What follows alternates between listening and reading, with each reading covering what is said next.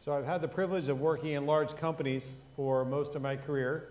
And at large companies, many of them have something called an intranet, which means it's a place where you go inside the company where you can look about information. Um, so if you look at this as an example of one of the intranet pages at a company, this is a fictitious company. And at these intranets, on these pages, there's a page for each employee. And they get to put down information about themselves. You fill it out. You put down maybe some things, projects you've worked on, some roles you had, and there's usually a personal section in there that talks about your interests and your hobbies. And in the place where I work, we actually have a section called Places Where I Have Called Home. So, where you were born, where you've lived, are all places that we would really define in terms of where we've called home. And today, that's the kind of what we're going to look at in the life of Jesus where he was born and where he called home. That defined him. And there were some ideas that God had in mind for him. And they also actually are part of our own story. So I want to take a moment uh, while we're here and find a person nearby to you. If you're not close, if you could find someone nearby. And I'd like you to share with them the place where you were born, just the name, and also share a place of one place that you've called home, preferably one that you've had a memorable experience at, a good memory. So the place where you were born, and then a name of that, and then a place where you have lived and enjoyed living there.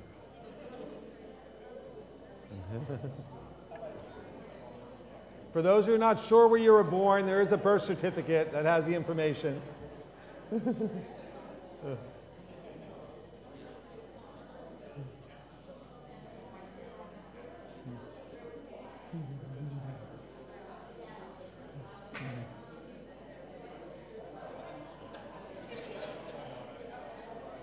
Those of you online, please find somebody nearby. You're welcome to post a comment in the chat. Okay, that should be pretty quick. One place and two places, okay? You can tell the stories later. Let me bring everybody back in, okay? Let's bring everybody back in. That'd be great. So, just the name of the places, okay? But, you know, what, what happened right there, right? It was really hard for us not to tell more about our hometown or about a place that we lived that we really enjoyed. Why is that? Why is our hometown, what, what does it do for us? What's going on inside of our minds, inside of our hearts? Well, the Atlantic posted an interesting article about why we are connected with these places where we've been born and the places where they live. They call it a sense of hometown pride that many of us feel. It turns out that these places where we were born and where we live do matter to us quite a bit. For some of us, we have good memories of these places where we grew up. There's good memories tied to a, maybe a neighborhood, some neighborhood friends, some memorable experiences we had through our school years. Um, so these are memories that ingrain our hometowns in our minds and our hearts. It's in our nature to want to belong. And when we remember these times of these places, remember a sense of belonging that we have with them, places where we've called home. So today we're going to look at Jesus' hometown, that is the town of Bethlehem, and what Jesus being born there meant for him, and more importantly, what it means for us. We're in the middle of an Advent series entitled Christmas Foretold, where we're seeing how Jesus fulfilled the prophecies about him and as a result brought purpose and meaning to our lives. Pastor Brian started our series in Advent. He shared about the lies of the serpent and the promise that we had in the Savior as found in Genesis chapter 3. We were encouraged to look first to the manger and then to the cross and the good news it brings for us, not just at Christmas, but year round. Last week, my wife Phyllis continued our series and shared about the hope of Christmas, telling the story about the branch of Jesse. We were encouraged to trust God for greater hopes and to trust Him to be at work in our lives as we wait with hope. We were excited about the hope fulfilled in the Christmas story, as well as the anticipation of the hope that we have in the story to come for us in heaven. Today, I'll be sharing the story about Jesus coming to bring us significance through looking at the story of him being born in the town of Bethlehem. We will be encouraged to see that Jesus entered the world with humility and how he lived a life of humble service, giving his life for us so we can live with him forever. As a result, we're not going to be able to just survive, the, survive this holiday season, but my hope is, is that you get encouraged to be able to thrive in it, particularly with all the challenges that it brings. And I really want you to understand, as is often said, really that He is the reason for the season. And then next week, we're really excited to have Scott share with us about the bronze snake in Numbers 21 and how Jesus came to save us. You don't want to miss it. Uh, each, each, of these weeks has been encouraging, hasn't it? All the different elements of the service, all coming together. So I just want you to turn in your Bibles with me. We're going to look at the prophecy about Jesus' birth found in the book of Micah, chapter 5, verse 2. And we'll have it up here on the screen as well. It says, But you, Bethlehem Ephratah, though you are small among the clans of Judah, out of you will come for me one who will be the ruler over Israel, whose origins are from uh, of old, from ancient times. So here, basically, Micah is talking about a coming Messiah. So where do we see this prophecy f- fulfilled? The first place we see it is Matthew chapter 2. Mario read a portion of that. Just in verse 1, it tells us very clearly Jesus was born in the town of Bethlehem. And then we also see, now we're going to turn to Luke chapter 2, if you want to turn there with me as well. We're going to look at verses 1 through 7. It says, In those days, Caesar Augustus issued a decree that a census should be taken of the entire Roman world. This was the first census that took place while Quirinius was the governor of Syria. And everyone went to their own town to register. They went to their hometown. So Joseph also went, was all, went up from the town of Nazareth in Galilee to Judea to Bethlehem, the town of David, because he belonged to the house and line of David. He went there to register with Mary, who was pledged to be married to him and was expecting a child. While they were there, the time came for the baby to be born, and she gave birth to her firstborn, a son. She wrapped him in cloths and placed him in a manger because there was no guest room available for them. So, as we look at these passages, as well as a couple other ones I want to bring to our attention, we want to see basically how Jesus is being prophesied to be born in Bethlehem, how he was born in Bethlehem, and what that means to us here today. So, in Luke chapter 2, we see these verses how Joseph and Mary journeyed to Bethlehem to register for a census. Well, the rationale behind that was is that Joseph belonged to this house and line of David. This is where it was his hometown, and that's what he had to go back to. And these descendants were really his family of origin. It really refers to the very family of David. We take it all the way back. Phyllis talked last week about King David and how he came from Jesse.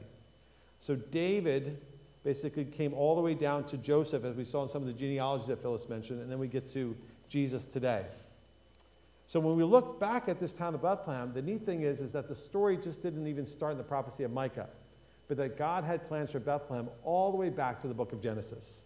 So I want to take us back to Genesis chapter 35, verses 16 and 19. We see that Rachel, who was the wife of the Old Testament patriarch Jacob, she was actually born there, lived there, and died there. They buried her right outside of Bethlehem. This same Bethlehem is also mentioned in the Old Testament in the book of Ruth. In Ruth chapter 4, verse 11, there's a place where Ruth met her husband Boaz, her kinsman's redeemer, and that's where they lived together. And at the end of the book of Ruth, we actually see this genealogy which traces the family line of Boaz all the way up to Jesse, the father of David. And then last week, again, as I mentioned, Phyllis talked about these genealogies, how we can take it from David all the way up to Jesus. This Jesse, who was from Bethlehem, as was the king of David. And we see in 1 Samuel 17 12, it says, Now David was the son of an Ephraimite named Jesse, who was from Bethlehem in Judah. Jesse had eight sons, and in Saul's time, he was very old. So, as David rose to prominence with the defeat of Goliath, his military exploits, and then becoming king of Israel, actually, Bethlehem actually began to get a little notoriety. Um, we actually find it fascinating where people are from. And particularly, we kind of like this story, and David's a little bit of this story. Many of us like kind of the small town kid making it big. And that's really what happened in the life of David. Now we fast forward some 700 years from the prophecy of Micah to see what we see in Jesus' birth. And we see that the prophet Micah wrote this prophecy about the location of Jesus' birth, and it was really a warning to the people at that time. They were still not yet, they were going to go into captivity, they were going to be taken over, and unfortunately, they were going to be worried that they didn't have anybody to look out for them. But what Micah was going to tell them was not only was a Messiah going to come, but the Messiah was going to be the one to protect them and the one to provide for them. And that one day he would restore their homeland back to them, and more importantly, restore their relationship back to God as well. This would take place through the coming of Jesus, who would be born in the town of Bethlehem.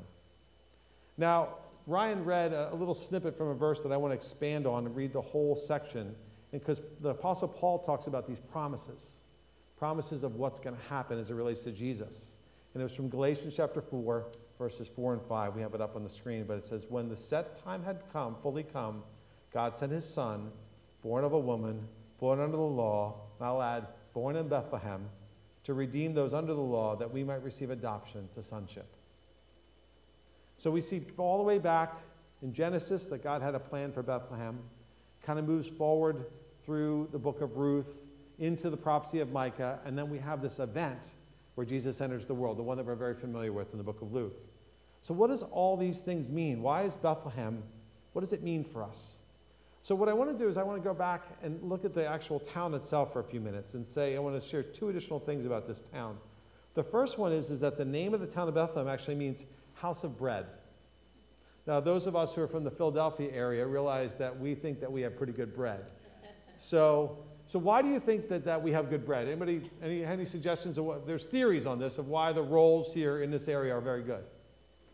The water, yes, the water plays an important role. Okay, the water, that's right. Okay? And it's actually, eh, the same was true of Bethlehem. It was situated in a hill country, it had fertile soil, good crops, and apparently the water was a key ingredient for its bread. Ironically, the same way we're known for our cheesesteaks and hoagie rolls, their bread was very famous. And so I find it very fascinating that God would choose this place of bread or this house of bread or the town that means house of bread to have Jesus be born there. If you remember, Jesus in John chapter 5 comes and says that he is the bread of life. So, this Jesus to be born in Bethlehem came and was born in this place. And he says, Whoever comes to him will never go hungry. But he's not talking about a good cheesesteak, is he? He's talking about that hunger that we feel inside of our souls, inside of our hearts, that abundant life that he has to offer. So, our hope and our prayer is today that Bethlehem not only would be a place that you remember where Jesus was born, but if you've been hungering and you've been thirsty, that your spiritual hunger and spiritual thirst will be satisfied today in Jesus. So, if you've never done that, we pray that that's our heart's prayer for you today. Corrie Ten Boom said it very well. She says, If Jesus was born 1,000 times in Bethlehem and not inside of my heart, then I would still be lost. May you be found in him today. The second thing I want to share with you about Bethlehem, it's also one of the places, ironically, where lambs were kept for temple sacrifices. As Ryan read, it was about five miles away from Jerusalem where the temple was. And so it was a good location. There was many fields in the Bethlehem area where they set aside for pastures where they would raise sacrificial lambs that would be used at the temple.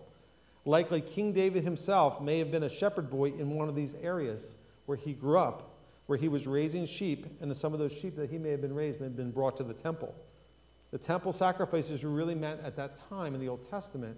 People would do things that were sin against God, and they would sacrifice animals to be able to atone for that sin.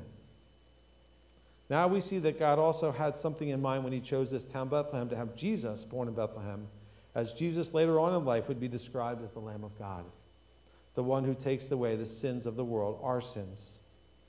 And what is sin? It's kind of a more of a topic that you sometimes hear more in a religious context. But sin is very clearly just missing the mark in the things that we think, the things that we say, the things that we do. Missing the mark in two ways are the things that I choose to do, choose to think, choose to say that I know are wrong, or things that I know are right, but I choose not to think about them, not to say them, or not to do them. So sometimes we hear of sin of commission, sin of omission. At the end of the day, these are things that I know that my Heavenly Father wants me to think, say, or do or not do, and I just don't care and I do it whatever I want to do. And what happens when somebody kind of disregards a parent? If you have a parent and you disregard what they want, your relationship is broken. And that's what happens with sin. It comes into our lives and it breaks our relationship with God. And what happens is that we're filled with guilt and shame. So when we talk about this Lamb of God who takes away the sin of the world, it's referring to Jesus who comes who dies on the cross as the perfect and complete sacrifice for our sins so we can have forgiveness, which is really what we want. We want to be restored to our Heavenly Father. We want to be able to have that guilt and shame lifted from our hearts. When we receive that forgiveness and place our faith in Jesus Christ, that's what we have a restored relationship and a, a heart that's at peace. We sang earlier, O Little Town of Bethlehem. In this well known carol, we sing about the everlasting light of Jesus that shines in the darkness. This comes again, this idea that John chapter 8, verse 12 says, Jesus said, What? I am the light of the world. And whoever follows me will never walk in darkness, but will have eternal life. So if you've never done so, if you've never had the light of Jesus come into your life, if you've never experienced the forgiveness of Jesus, our encouragement is that you consider that today. Because that's what's God offering this feeling of being forgiven and free. And for those of us who are walking with Him, this is a great day to be restored to Him. But I do want, for those of us who are following Jesus, what does it mean for us that, that Jesus was born in Bethlehem? So I want to go back to this uh, whole idea of hometown, these home, the hometown remarks that I made. Um, because what's happening is, is that because Jesus was born in Bethlehem, there's a level of significance that we're able to receive and achieve. So go back to that Bethlehem. So was it a big town or a small town? I mean, what's, this, what's the song say? What? A little town, right? So, like, in fact, ironically, the words that were used back in Micah really talk about almost like a, a runt or a little brother. Okay, those of you, we, we didn't get into, we talked about hometown, but we didn't get into where you were at in the birth order in your family. Do we have any kind of uh, youngest among us? Yes, young. And you guys know how that feels, right? There's, you know, older brothers and sisters, okay, and you're kind of the last one to do things, the last one to. So that's really the, the way that Bethlehem was referred to. In fact, it was interesting, in the Old Testament, they did a census as well back in the day, and in Joshua chapter 15 and Nehemiah chapter 11, they actually kept track of all the towns. And they used different sizes and different importance that those towns were had. And in both of those sections, the town of Bethlehem doesn't even get mentioned at all. So it's like, okay, the oldest brother, the next brother. It's like with David. It's like, hey, do you have any, Phil said last week, do you have any more kids? Like, uh, oh, yeah, there's that uh, the David. Yeah, we got him around here somewhere, right? So Bethlehem had the same kind of stigma, right? And when it got compared, so God intentionally chose a town that was so small it wasn't even noted in these lists. And that's how we can feel sometimes. We can feel very small and very insignificant, like we don't really matter to anybody. And that's hard. So here's the irony God puts, puts Jesus in this small little town. People don't even notice what's going on because he wanted us to understand that Jesus gets us. He understands what it's like to be insignificant. He could have been born in Athens. You know, he could have been born in Jerusalem. But instead, God chose to put him in this tiny little town. Now, why? Why does God do that? Well, one of the reasons God wants to do that is he doesn't want us to confuse size or fame with significance. We need to realize that God uses sometimes what is seemingly unimportant and insignificant to make a lasting impact in the lives of our, our lives or other people. So, what I want to do is just kind of think about that in terms of we read in the Gospel of Matthew, chapter 2, verse 23, how Jesus' father Joseph went up and lived in the town of Nazareth. So, not only did Jesus have the benefit of being born in a kind of tiny little town that people didn't care about, he also was raised in a town that also had not the best reputation. Okay? So, we, we read about that in Matthew chapter 2. Now, ironically, when Jesus begins his public ministry, the first thing he does is he asks people to start following him. So a couple of people start following him, okay? And then he actually calls this one man named Philip. And Philip goes over to his brother and says, Hey, do you want to follow Jesus with me too?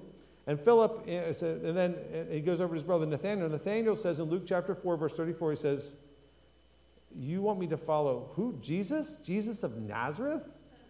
So again, this whole concept of this Jesus was from Bethlehem. People didn't really care about that town very much.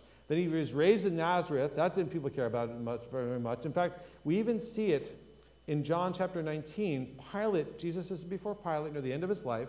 And Pilate asks him a very interesting question in verse 9. He says, Where do you come from? What town are you from? Jesus doesn't answer him. But you'll notice Pilate knew where he came from because in verse 19, at the end of that, Pilate actually put a notice and fastened it above the cross where Jesus died. Do you remember what it said?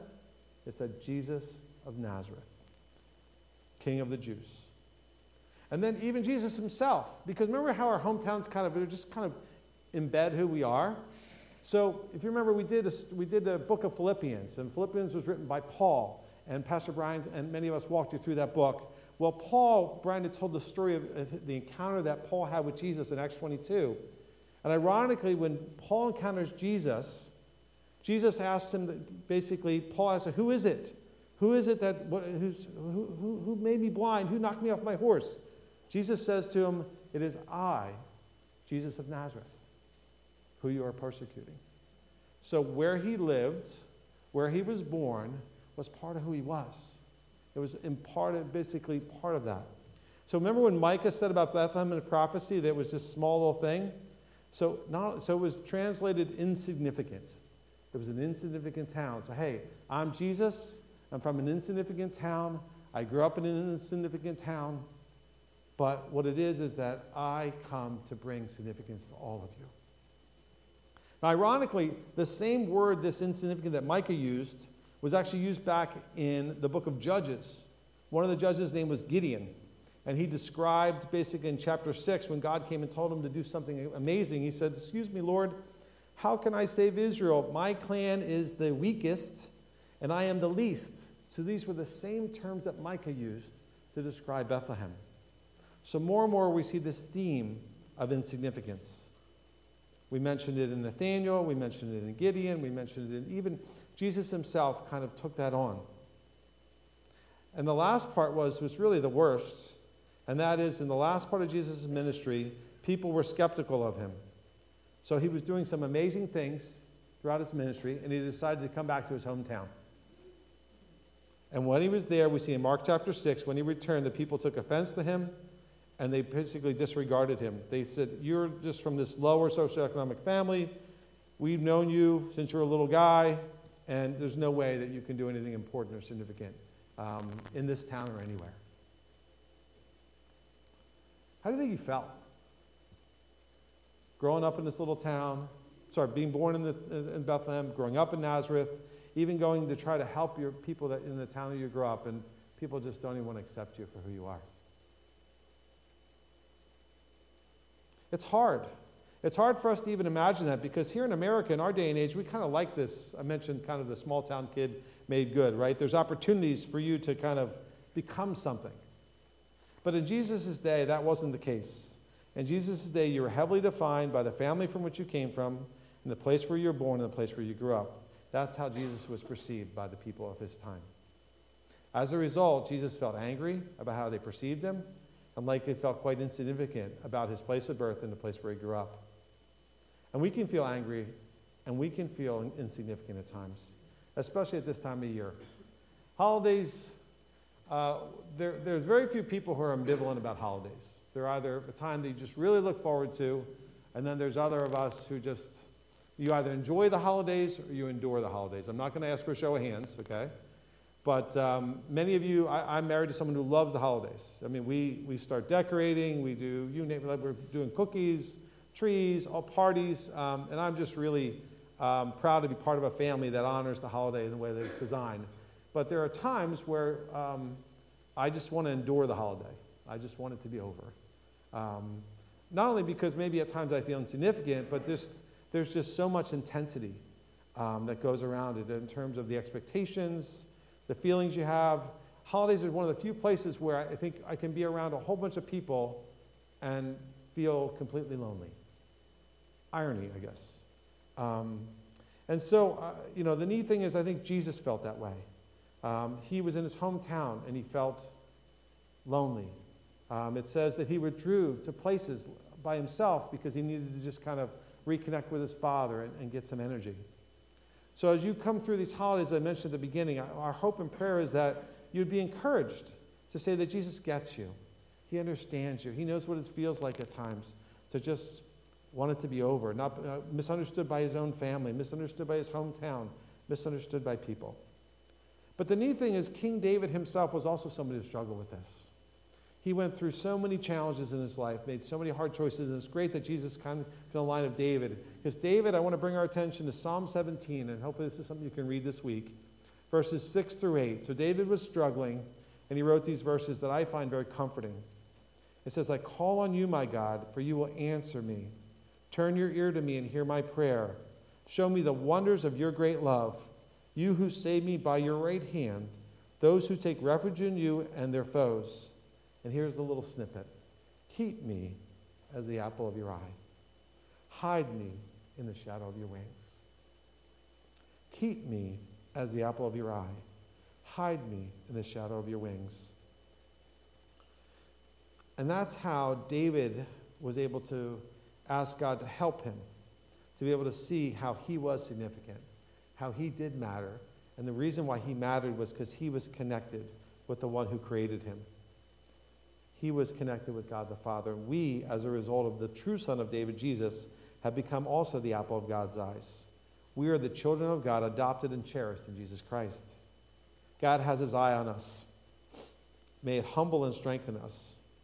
So, what I want to do is, I just want to remind us who are followers of Jesus how Jesus brings significance and he restores us to God and produces in us a sense of belonging to God's family. So during this Christmas season, I hope that you feel that not only that as you see all these things going around you, but you can feel that you're part of this family of faith. That this family of faith is your extended family who doesn't look at where you're from and where you grew up and the things that you've said and done that miss the mark, but that we love you unconditionally. We care for you, that you matter here. Um, so what's neat is God in his, you know, not only did he use the town of Bethlehem, which was insignificant, and the town of Nazareth was insignificant, but he uses us even though sometimes we feel insignificant. So I want to encourage you, the Apostle Paul felt this way, and we, he wrote about it in 1 Corinthians chapter 1, verses 27 through 30. He says, But God chose the foolish things of the world to shame the wise. God chose the weak things, and again, this weak is the same kind of term Micah used about kind of the little weak little brother of the world to shame the strong. God chose the lowly, again, the same concept of kind of insignificant things of the world, and the despised things, the things that are not, to nullify the things that are, so that no one may boast before him. It's because of him that you are in Christ Jesus. So our significance comes from a relationship with God that Jesus created for us. And it reminds me back to the song again that we sang, this old little town of Bethlehem. In there, it says that Jesus shines in the darkness. Again, we saw that where he says he's the light of the world. We also sang in the carol that the hopes and fears of all the years are met in him tonight. And that's my prayer that comes from Matthew 12 21, where Jesus is described as the one whose name the nations will put their hope. And so Phyllis talked about hope last week.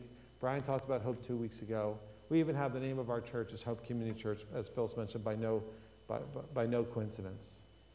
So as we begin this Christmas season, it can kind of in a countdown mode, right? We're, we're headed into the T minus mode, getting to Christmas. We're going to be running into a lot of nativity sets, a lot of different Christmas things that are up here. I want us to be reminded of the town where Jesus was born as you look at the nativity set. Be reminded of the place that God chose to first enter our world and where the word, word became flesh. We started talking today about hometowns and how we were defined by where we were born and where we live. But that's really not how God designed everything.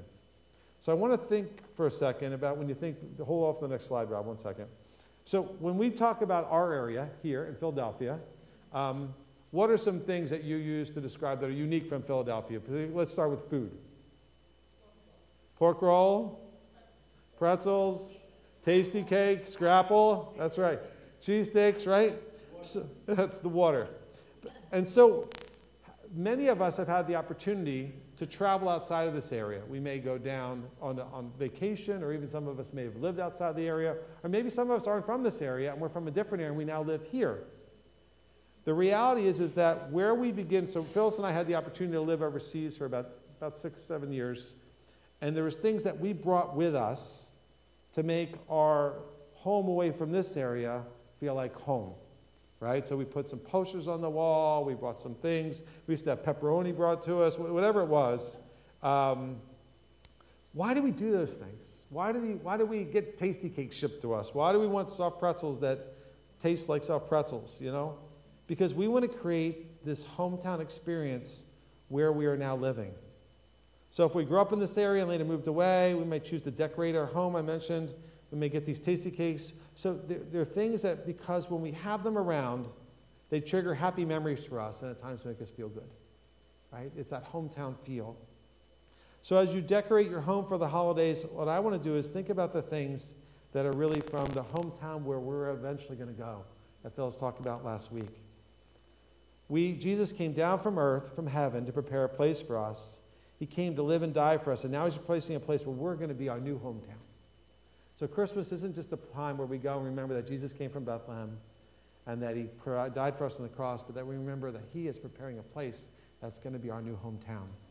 So the more that we can keep things in mind about the future, what, what awaits us in heaven, really help us as we not just endure the holidays, but enjoy it.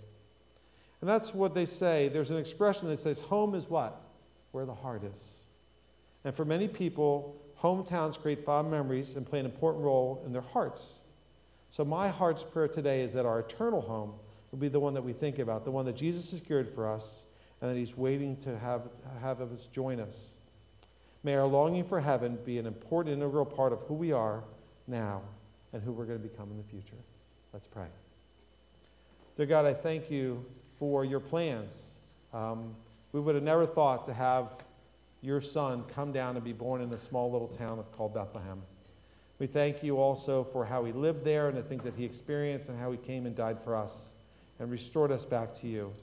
So, Lord, we pray that we would just want to live for you because you died for us. But, Lord, we also want to pray that you'll help us to look forward to the eternal home that you're preparing for us now and help us to be able to long for that home the same way we long for our own. In your name, amen.